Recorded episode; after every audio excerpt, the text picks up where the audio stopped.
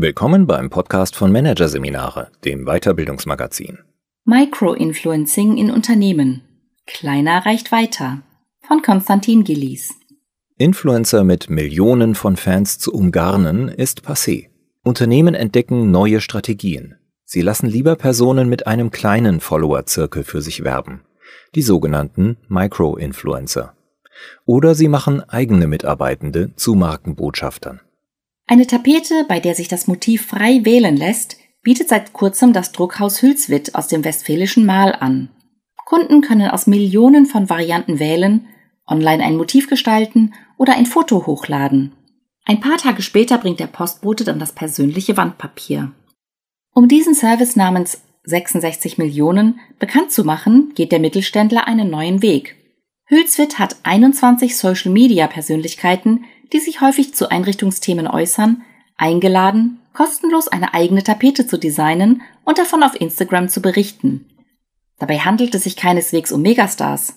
Die Einrichtungsfans haben zwischen 5000 und 20.000 Follower, fallen also überwiegend in die Kategorie der sogenannten Micro-Influencer.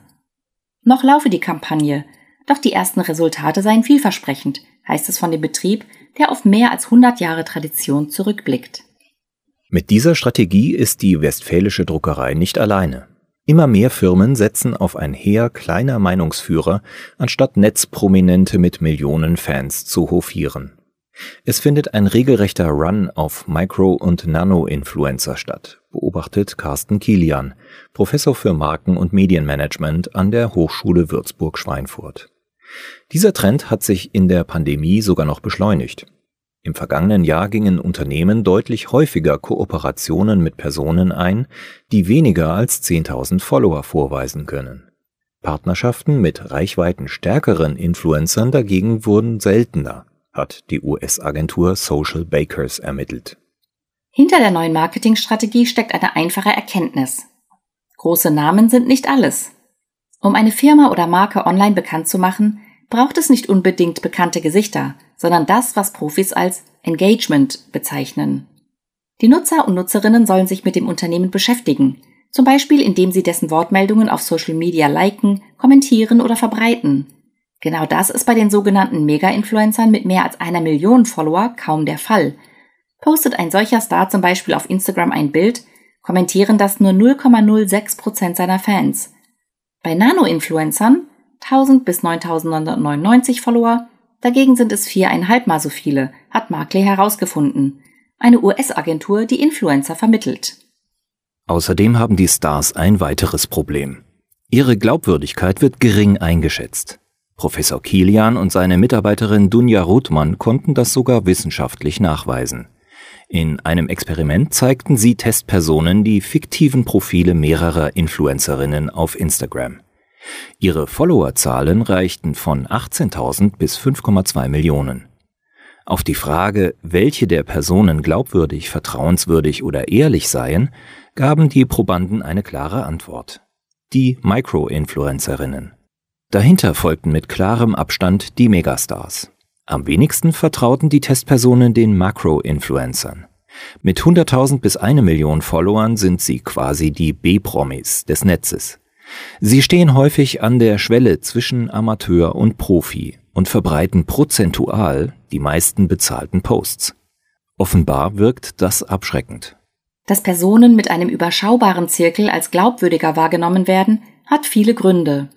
Zum einen sind die Kleinen meist nur hobbymäßig aktiv, was bedeutet, dass sie einen normalen Job haben und es sich leisten können, ein Sponsoring abzulehnen, wenn sie das Produkt nicht überzeugt. Bei ihnen sind viele Follower zudem noch echte Freunde und vor denen will man nicht als käuflich dastehen, ergänzt Experte Kilian. Es sei nichts Ungewöhnliches, wenn Nano-Influencer noch ein Drittel ihrer Kontakte persönlich kennen. Und die Empfehlung eines echten Bekannten sei nun mal deutlich glaubwürdiger als die eines Megastars, so Kilian. Unternehmen, die Micro-Influencer einsetzen wollen, müssen zunächst eine grundlegende Entscheidung treffen. Selber machen oder auslagern. Ab zehn Influencern lohnt es sich, eine Agentur zu beauftragen, meint Niklas Hartmann, Head of Influencer Marketing bei Reach On in Karben. Die Agentur hat schon zahlreiche Influencer-Kampagnen umgesetzt, unter anderem die eingangs erwähnte für die Tapetenmarke 66 Millionen. Ob ein Unternehmen die Meinungsmacher selbst steuert, sei letztlich eine Frage von Zeit und Kosten, so Hartmann. Er rechnet vor, wie aufwendig allein die Startphase sein kann. Um erfolgreich mit zehn Influencern in Kontakt zu kommen, müssen zunächst 150 bis 200 Kandidaten recherchiert und angeschrieben werden. Allein das kostet rund zwei Arbeitstage. Hinzu kommen Vertragsverhandlungen, Abstimmungen, Erfolgskontrollen etc. Unterm Strich dürfte sich der Do-it-yourself-Ansatz also nur für Firmen rechnen, die schon warme Kontakte zu Multiplikatoren haben. Sollen dagegen Dutzende neuer Markenbotschafter gewonnen werden, ist es meist sinnvoll, eine Agentur einzuschalten. Sie verfügt über eigene Datenbanken und kann schnell Kandidaten zu verschiedenen Themen von Bekleidung über Backen bis Basteln vermitteln.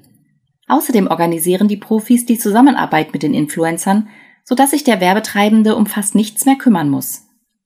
Einige Unternehmen kombinieren auch die Ansätze, die großen Influencer werden selbst gemanagt, die Micros und Nanos lässt man von einer Agentur steuern, erklärt Professor Kilian.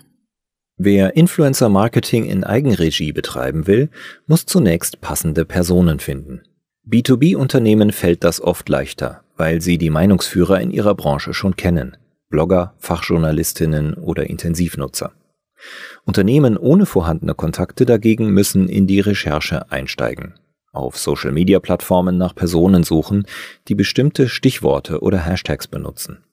Daneben finden sich im Netz etliche Datenbanken, in die sich Influencer eintragen können. Doch gerade für den Mikrobereich sind die nicht passend, meint Praktiker Hartmann. Der Grund liegt in der Schnelllebigkeit des Netzes. Auf Instagram, YouTube und Facebook gehen ständig neue Influencer an den Start. Gleichzeitig steigen andere aus. Da veralten Verzeichnisse schnell. Außerdem sammelt so mancher Micro-Influencer innerhalb weniger Monate 50.000 neue Follower und lässt damit die Liga der Kleinen hinter sich. Wer dann in der Datenbank nach Micro sucht, bekommt möglicherweise Mega angezeigt. Angesichts der vielen potenziellen Kandidaten begehen Unternehmen oft einen Fehler. Sie schauen nur auf die Zahl der Follower und sprechen den vermeintlich bekanntesten Influencer an. Der ist dann vom Typ Everybody's Darling, schreibt zu allgemeine Beiträge, bringt zu viel Werbung und schummelt bei der Followerzahl. Bei manchen Profilen sind 90 Prozent der Fans automatische Programme. Natürlich ist Reichweite wichtig, doch die Hauptsache ist, wie viele Menschen mit den Beiträgen interagieren – betont Experte Hartmann. Werden sich Werbetreibender und Influencer einig, setzt man einen Vertrag auf, in dem die Ziele der Kampagne festgehalten werden. Das kann zum Beispiel der Abverkauf eines Produktes sein oder die Steigerung der Markenbekanntheit. Daneben wird im Vertrag genau aufgelistet, welche Leistung der Influencer erbringen soll, zum Beispiel zwei Instagram Stories pro Woche. Abgerundet wird der Vertrag durch allgemeine Informationen zum Unternehmen. Was unterscheidet es von anderen? Wie sieht das Erscheinungsbild, die Corporate Identity aus? Was sind Tabus in der Werbung? Kommt es später zu Patzern, liegt es oft an unzureichendem Briefing oder der irrigen Annahme, das weiß der oder die schon. Am Schluss postet der Influencer, der zum Beispiel für Bier werben soll, Bilder von Betrunkenen. Allerdings sollten es die Unternehmen mit dem Briefing nicht übertreiben. Wer die Macht des Schwarms nutzen will, darf nicht in Mikromanagement verfallen. Influencer sind in der Regel Meister darin, Inhalte zu erstellen. Sie fotografieren, schneiden Filme oder texten in der Regel gut und wissen, was in der Zielgruppe ankommt. Sie liefern zwar nicht immer technische Perfektion, treten aber glaubwürdig auf. Wer mit Micro-Influencern kooperieren will, sollte deshalb ihrem persönlichen Stil vertrauen und die Kontrolle auf ein Minimum reduzieren. In der Praxis ist lediglich eine Abstimmungsschleife üblich. Der Influencer legt dem Unternehmen das Foto oder Video vor Veröffentlichung vor. Nur 20 bis 30 Prozent muss man unter die Arme greifen, so Hartmanns Erfahrung. Zu den kritischen Punkten im Influencer-Marketing gehört die Entlohnung. Hier patzen Unternehmen häufig, zahlen zu viel oder zu wenig.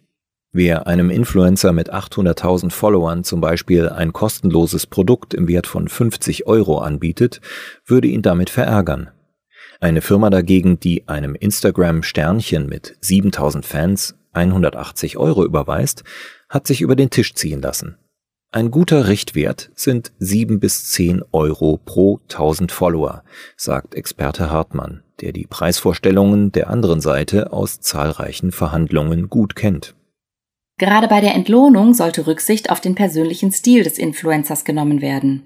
Nicht alle schielen nur auf den Kontostand. Manchen ist wichtiger, ihre Leidenschaft auszuleben oder ein gesellschaftliches Anliegen voranzubringen. Bei einem Instagram-Star, der sich zum Beispiel dem Klimaschutz verschrieben hat, kann ein Unternehmen mit einer Spende für ein Klimaschutzprojekt mehr punkten, als wenn es die Summe auf das persönliche Konto überweist. Helfen Sie dem Influencer, sein Ziel zu erreichen, fasst Hartmann zusammen. Ob die Ziele des Unternehmens erreicht werden, lässt sich in der Welt der sozialen Medien gut kontrollieren. Wie oft ein Post auf Instagram kommentiert oder geliked wurde, kann jeder sehen. Mit Hilfe der vorher festgelegten Hashtags lässt sich leicht verfolgen, wie sich Wortmeldungen im Netz verbreiten und über den Service Google Analytics kann nachvollzogen werden, wie viele Interessenten einen Link angeklickt haben und woher sie kamen. Doch letztlich ist die entscheidende Erfolgsgröße Resonanz. Der Influencer soll das Unternehmen ins Gespräch bringen. Wenn das gelingt und andere Meinungsmacher zum Beispiel auf seine Beiträge verweisen, hat sich die Kampagne gelohnt. Dann hat der Influencer das getan, was sein Name verspricht. Menschen beeinflusst. Das funktioniert am besten, wenn der Meinungsmacher oder die Meinungsmacherin beim jeweiligen Unternehmen arbeitet, meint zumindest Klaus Eck, einer der führenden deutschen Berater zum Thema Social Media und Unternehmenskommunikation. Externe sind zu weit weg von der Marke, begründet Eck. Eigene Mitarbeitende dagegen setzen sich mit mehr Leidenschaft für das Unternehmen ein. Rund 300 Firmen in Deutschland haben diese Chance erkannt und nutzen sogenannte Corporate Influencer. Sie animieren ihre Beschäftigten, direkt und ungefiltert von dem zu berichten, was Sie gerade auf dem Schreibtisch haben, seien es aktuelle Projekte oder berufliche Fragestellungen. Mit klassischer Werbung hat das nichts zu tun. Corporate Influencer halten weder Produkte in die Kamera, noch verbreiten sie offizielle Pressemitteilungen. Ihre Mission ist, authentische und persönliche Einblicke zu geben. Denn fundierte Inhalte erzeugen Interesse, betont Eck. Der Versandhändler Otto etwa hat schon über 100 Angestellte zu sogenannten Jobbotschaftern weitergebildet, die in Blogs, auf Social-Media-Plattformen und auf Events wie Jobmessen die Fahne ihres Arbeitgebers hochhalten. Niemand kann so glaubwürdig über die Arbeitsatmosphäre, die anstehenden Aufgaben und das potenziell neue Team berichten, heißt es aus dem Personalmarketing dazu. Aus den Reihen der Deutschen Telekom melden sich täglich über 150 sogenannte Botschafter zu Wort. Alle Beiträge sind im Netz mit dem Hashtag TelecomWall gekennzeichnet. Und der IT-Konzern Microsoft hat sogar ein Speakers Bureau eingerichtet, das Expertinnen und Experten aus der Belegschaft für externe Veranstaltungen vermittelt. Wer dabei sein will, muss seine Kompetenzen in einer Datenbank hinterlegen wird dann in Vortragstechnik geschult und bekommt vorgefertigte Slides für seine Präsentationen. Hinter dem Trend zum Corporate Influencer steht eine einfache Erkenntnis. Menschen wollen lieber mit Menschen zu tun haben als mit gesichtslosen Unternehmen. In den sozialen Medien lässt sich das täglich beobachten. Twittert eine klar erkennbare Person, so produzieren ihre Wortmeldungen oft fünfmal mehr Kommentare und Weiterleitungen, als wenn sie von einem Unternehmenskonto ausgesendet werden, sagt Experte Eck. Sehen die Nutzer ein Gesicht, nimmt auch das gewünschte Engagement zu. Die Menschen beschäftigen sich mit dem Unternehmen und erkennen so, für welche Werte es steht, womit es sich auskennt und wie es sich anfühlt, dort zu arbeiten. Dadurch entsteht Vertrauen. Deshalb hat Corporate Influencing auch nichts mit klassischer Verkaufsförderung zu tun, sondern bewegt sich eher zwischen Öffentlichkeitsarbeit und Employer Branding. Die Grundidee von eigenen Leuten Inhalte erstellen zu lassen, um so für Interesse im Netz zu sorgen, klingt zunächst einfach und kostengünstig. Doch interne Markenbotschafter aufzubauen kostet Energie. Die Mitarbeitenden müssen die rechtlichen Grundlagen und die Basics eines erfolgreichen Social-Media-Auftritts kennen.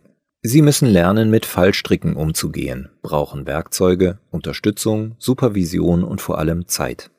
Letztere ist jedoch oft der Knackpunkt.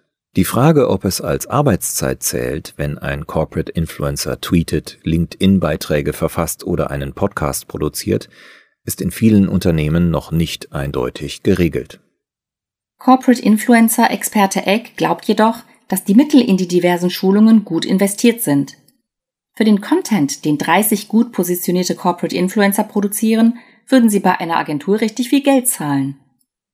Dazu kommen weitere positive Effekte, die sich mit den richtigen Kennzahlen durchaus messen lassen. Treten interne Fachleute, wie bei Otto, öffentlich in Erscheinung, bekommt die Abteilung, aus der sie stammen, deutlich mehr Bewerbungen. Zeigen Corporate Influencer im Social Internet regelmäßig Präsenz, steigert das den Bekanntheitsgrad und die Reputation des Unternehmens, ganz zu schweigen von der Zufriedenheit der Mitarbeitenden. Wer für den Arbeitgeber sprechen darf und dafür intern gelobt wird, fühlt sich schließlich wertgeschätzt. Mit Corporate Influencern zu arbeiten passt natürlich nicht zu jedem Betrieb. Das funktioniert nur bei einer offenen Kultur, betont Eck. Unternehmen, bei denen die Angestellten schon im Social Intranet und auf LinkedIn sehr aktiv sind, machen den Aufbau von Corporate Influencern leichter. Auf lange Sicht sei dieser Weg aber unvermeidlich, glaubt Eck. Die Zukunft gehört der Content Diversity, sagt er. Die ganze inhaltliche und personelle Bandbreite eines Unternehmens kann darüber in Zukunft nach außen getragen werden. Und das sei am besten mit internen Botschaftern möglich.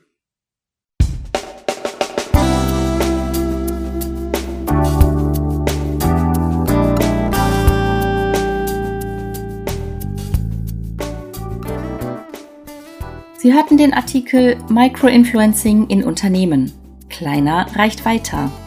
Von Konstantin Gillies aus der Ausgabe Juli 2021 von Managerseminare, produziert von Voiceletter.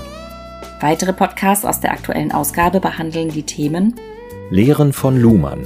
Der Montagsblues ist völlig okay. Und Zeit neu denken. Wieder den Zeitirrsinn. Weitere interessante Inhalte finden Sie auf der Homepage unter managerseminare.de und im Newsblog unter managerseminare.de/blog.